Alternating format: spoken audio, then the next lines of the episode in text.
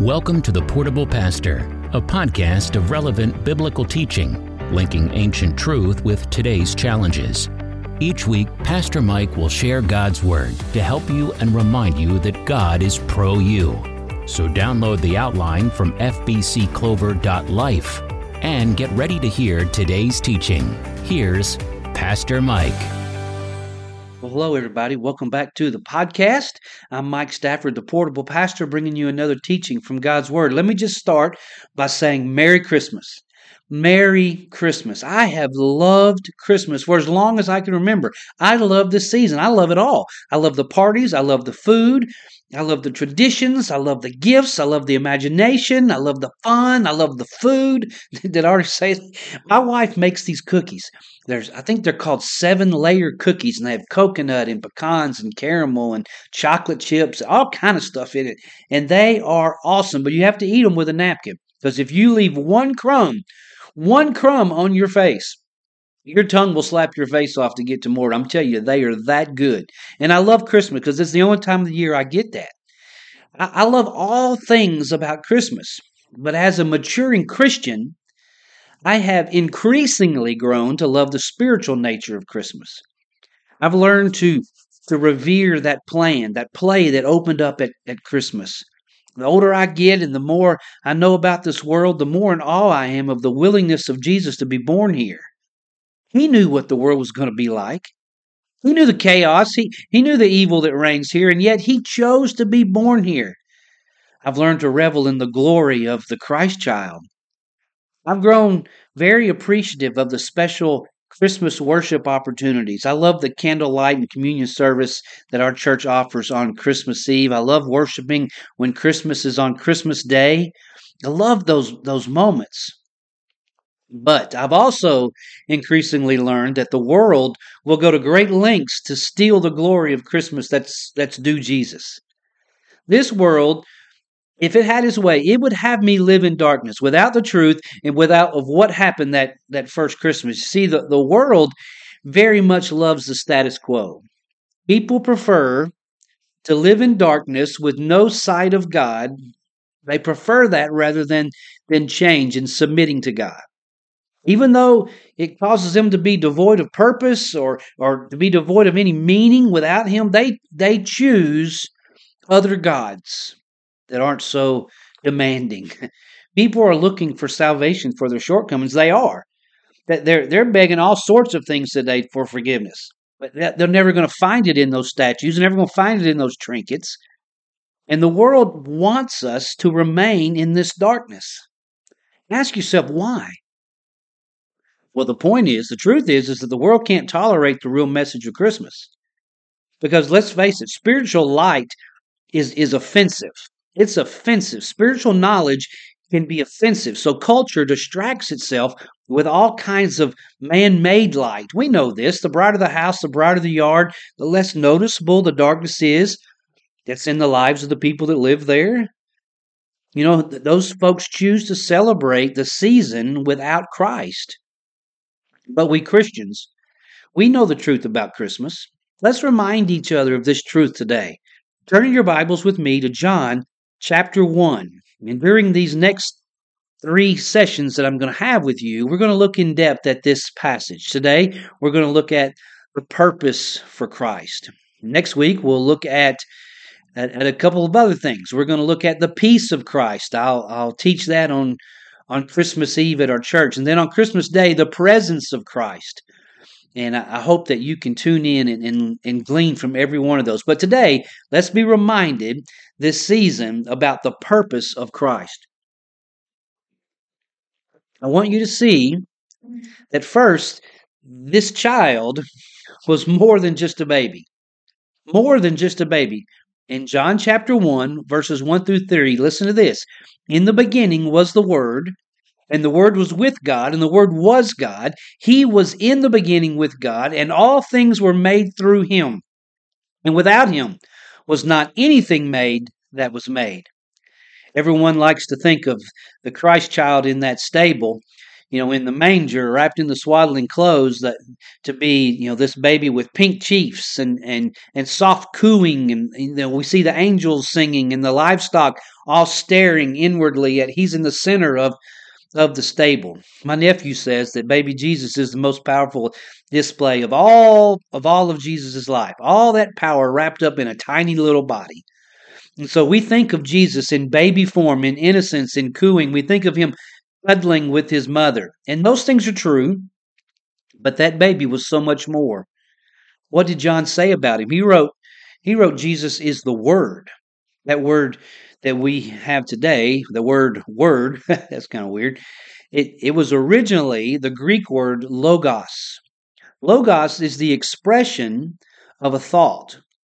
It is it is the embodiment of a of a conception of an idea. It's the full expression of an idea. So logos can be thought of as God's ultimate message to us, his full expression of a message that he wants to give to us. Well, what what is that message?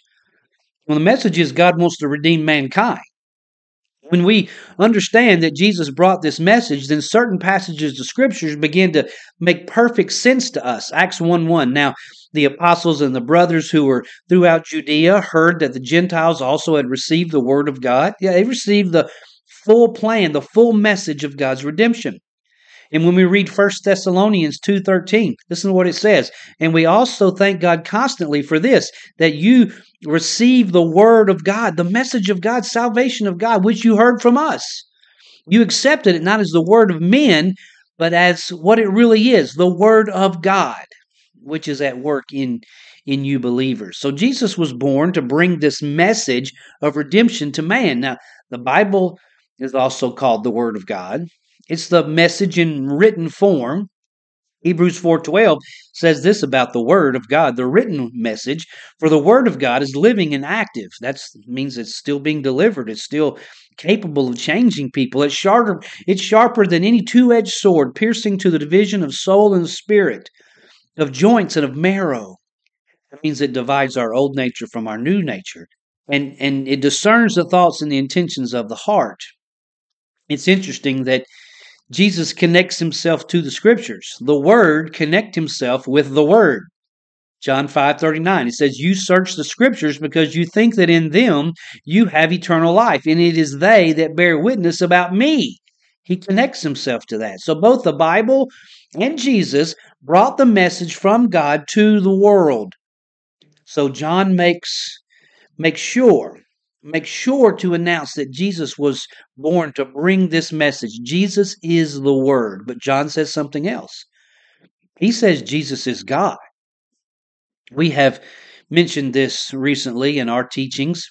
We've looked at this in the teaching of the Sermon on the Mount. False prophets always try to diminish the divinity of Christ. If they can convince people that Jesus isn't divine, then they can argue that his message was from a mere man. And, and no one can truly trust in any other man for redemption and be saved. That just doesn't happen. Only a creator can change his creation. Remember that?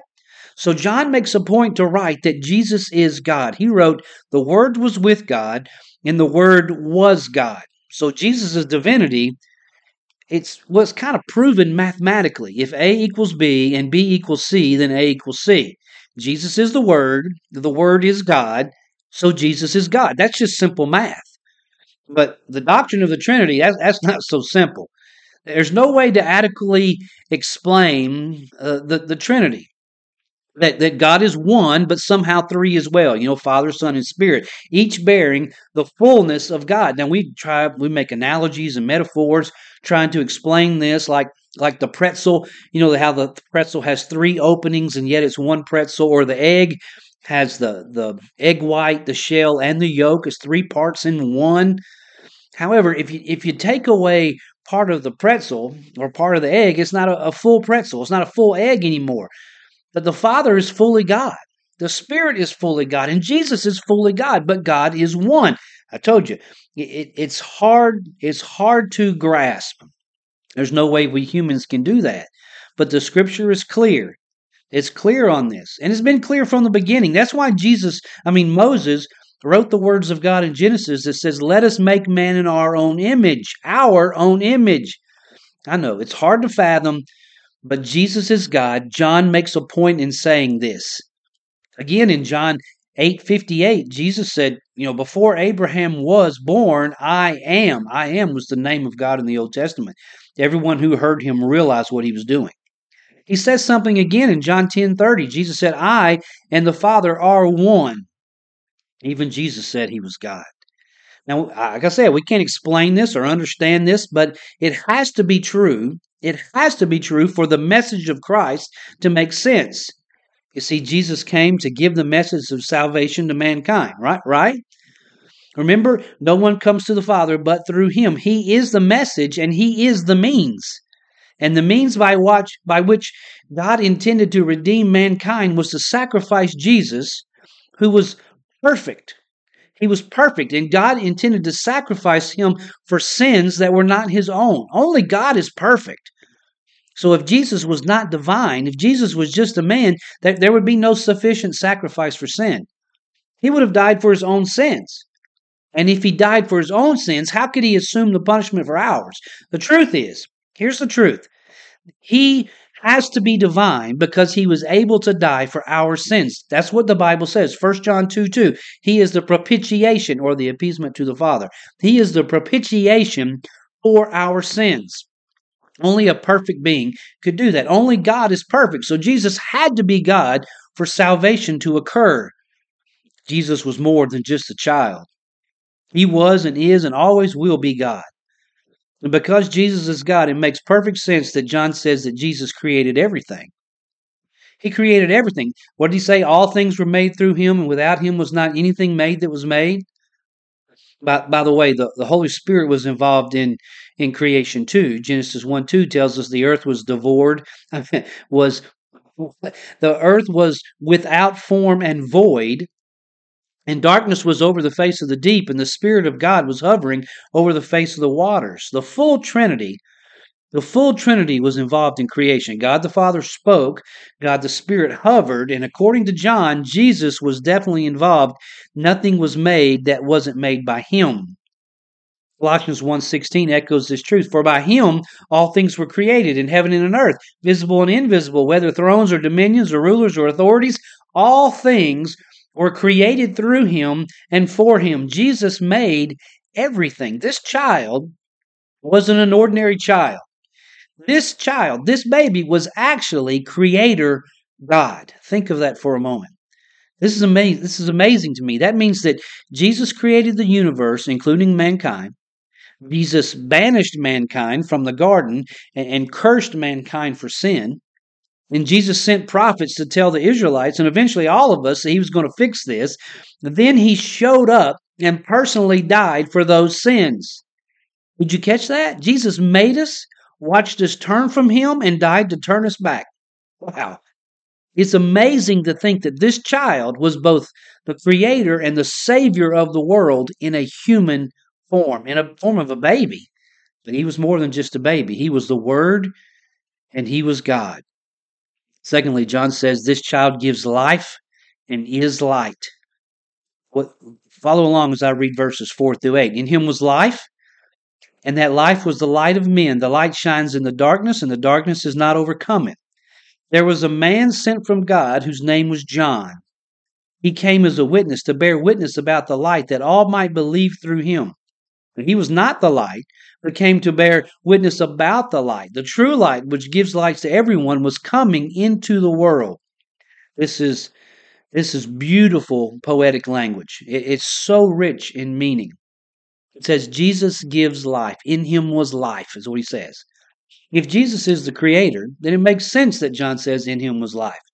The Genesis account tells us how man came to life. In Genesis 2 7, listen to this. Then the Lord God formed the man out of dust from the ground and breathed into his nostrils the breath of life. And the man became a living, a living creature. Life came from Jesus, the creator. It entered into Adam, the first human and every human since that time. What does Jeremiah 1 5 say? Before I formed you in the womb, I knew you. David wrote in Psalm 139 13, For you formed me in my inward parts, and you knitted me together in my mother's womb. Jesus is God, and Jesus gives life. By the way, and, and I'm I've got to go here today. This is why we have no other choice. Christians have no other choice but to believe that all abortion is sin. Yeah, I told you, we got to go here for a moment. Most Christians have no problem saying that abortion, that most abortion is sin. Those who struggle with believing that all abortion is sin would say, but what about the cases of rape and incest? Or what about when the mother's life is at risk? Well, what, what does the Bible say? Did, did the rapist or the incestuous man create that baby, or did God? Can God bring good from the evil things of this world? Of course, He, he does that all the time. It is true. We live in a fallen world. Horrible things happen rape, incest, cancer, death. All of those things shouldn't, should never take place, but they do. And they do because of the fall. And God promises to be close to us even through those most horrible times. He'll help a mother recover from rape and incest. He will help her birth a created child. He will stand with her and suffer with her and cry with her through giving up that child if, if need be. He formed every child, and He is faithful to every mother who trusts in Him. God made that child, not the abuser. That was God's right to give that life. Ending a child's life is destroying God's right to give life. And one sin does not give the right to commit another. Rape does not give a victim the right to take a life. So that may make some of you upset and mad, but either God forms a life or the rapist does. And I don't choose to give the rapist credit for nothing. I don't want to give him credit for nothing. By the way, what kind of sick and messed up society deems a drug too harsh to give to racist because it would unfairly end their sex drive, but we would approve it to give gender reassignment to, to toddlers? what kind of sick, a messed up, sick, sinful one? That's what kind it is. We live in a sick culture. Well, back to abortion. What what about the mother who's at risk? This this at-risk pregnancy affects less than 1% of all pregnancies. And of those, many of them become risky in their late term. When, when a C section can take place and both created lives can be saved. Have you ever heard of the Dublin Declaration of Maternal Health? Probably not. The media did, did a good job hiding this one. In 2012, over a thousand OBGYNs and, and other maternal healthcare export, experts, they signed a statement. This is what it says. Uh, and as experienced practitioners and researchers in obstetrics and gynecology, we affirm that direct abortion, the purposeful destruction of an unborn child, is not medically necessary to save the life of a woman. You see, we've come so far in our technology in our medical fields that that's no longer needed. Then on March 5th, in 2019, Life News printed this column, and it says medical leaders representing more than 30,000 doctors said intentionally killing a late term unborn baby in an abortion is never necessary to save a life. Well, what about those extremely rare cases of a mother being at risk in early pregnancies? Well, we, we, we Christians believe that Jesus has the authority to give life. Life is a miracle. Mm-hmm. And he's in the miracle business. Jesus himself was conceived at, an, at, a, at an inopportune and dangerous time for Mary. That pregnancy was a burden to both Mary and Joseph. I mean, think about it. Dad was no doubt ridiculed. Mom was at risk, not by health issues, but by societal harm. They could have stoned her. So Jesus knows a little bit about the hardship and inconvenient timing of some pregnancies, yet he gives life in spite of those things. Sadly, in South Carolina, our conservatives seem only interested in conserving their political office. They need to be reminded of the truth of Christ. He gives life. It is Jesus who gives life. It's only Jesus who gives life. Now we got to move on. John also says that Jesus is light. Light. That baby is light. What does he say? The true light, which gives light to everyone, was coming into the world. Jesus, Jesus is being connected in a big way to the to the, the story in Genesis. John's really trying trying to tie the incarnation account with the Genesis account of creation. You see, in Genesis, what was the first thing that Jesus spoke into being? What's the first thing that God spoke into being? Light. Listen to Genesis 1 1 through 3. This is the very beginning of the Bible. In the beginning, God created the heavens and the earth. The earth was without form and void, and darkness was over the face of the deep. And the Spirit of God was hovering over the face of the waters. And God said, Let there be light. And there was light. He spoke light into being. That was the first thing He spoke into being. What would life be like if He never made light? It, it would be very different all of creation would have would have no sight, no real understanding of its surroundings. What John is communicating is that without the birth of Jesus, we would have never heard the truth about God offering salvation to mankind through his own son. Just as light pierced the empty darkness in the beginning, light pierced the darkness of people living in sin today. And the world can't get over this light. It's never been able to diminish its glory. Oh, the world's tried. I mean, darkness has put forth a great effort, but it's not succeeded. And it even tries today. The world seeks to stifle our memory of real Christmas events and wants to replace it with, with magic and materialism. So we make our own lights, we create our own joy, we bless one another by ourselves, and we receive the glory for, for gift giving, right? We can light up our own Christmas experience. However, the true light, the true light of Christ will never be dimmed. It, it will ultimately be undeniable. Jesus is light, and every man will come face to face with that fact one day. So Jesus said in John 8, 8 12, I am the light of the world. Whoever follows me will not walk in darkness, but will have the light of life. Jesus is the light at Christmas, not a tree, not a star, not a string of incandescent bulbs. Jesus is the light. Neither a party nor a gift will tell you of the salvation of God. Jesus will. He is the light of this truth. Jesus gives life, and He is light. Let me close with this. What was the purpose for Christ that first Christmas? Well, putting together what we just learned, here's the purpose for Christ. You got it? You, you want, are you listening? Jesus Christ came to bring the truth of salvation to a spiritually dark and dying world. That's the purpose of Christ, that first Christmas.